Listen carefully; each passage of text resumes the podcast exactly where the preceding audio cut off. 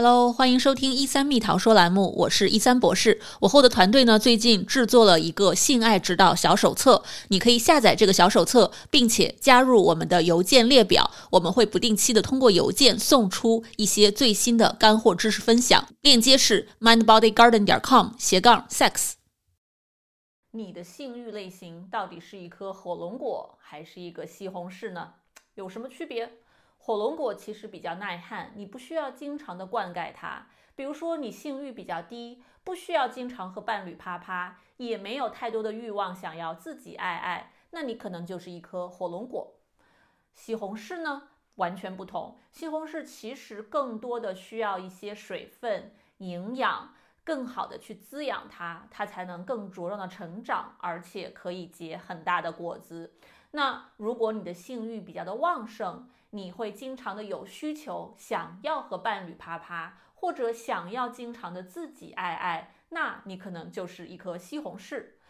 如果一个火龙果和一个西红柿结合成为了伴侣，这会是一种什么情况？就有可能长期的性欲不匹配。如果双方又不愿意很好的去面对，共同找到解决方法，那最后可能就变成了无性关系。大家知道无性关系现在有多么的普遍吗？根据美国的二零一四年的一项调查发现啊，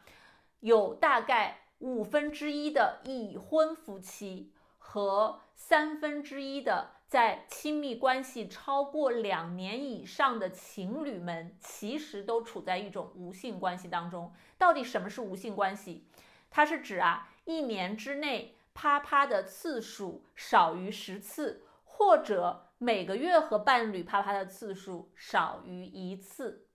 大家可以想象一下，如果你已经在一段亲密关系当中，却是一种无性的关系，你的内心，你伴侣的内心会是一种怎样的感受？那万一真的出现了这样的关系，你们要怎么办？也就是所谓的老夫老妻了，性欲没有了，但是又不想分手，还想维系这段关系，因为感情还在，那要怎么才能？更好的有和谐的性生活呢？这里给大家两个很普适性的小建议，大家仅供参考啊。第一个就是很多性心理学家提到的，要有一个 no sex rule，也就是说，在比如说九十天的时间里面，双方都不要有任何的啪啪。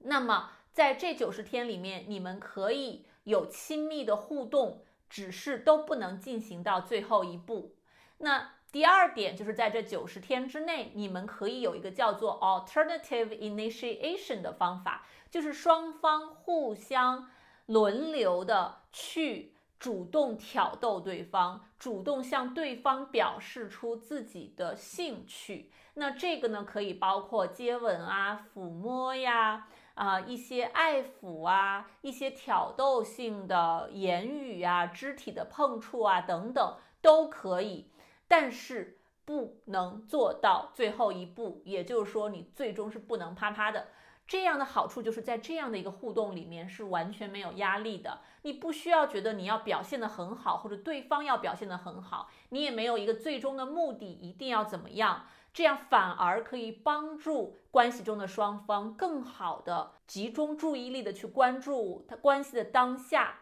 关注情感的链接，关注一个爱的流动，真正的去在当下感受对方，感受自己。这样久了，反而可以帮我们，一个是提升亲密感、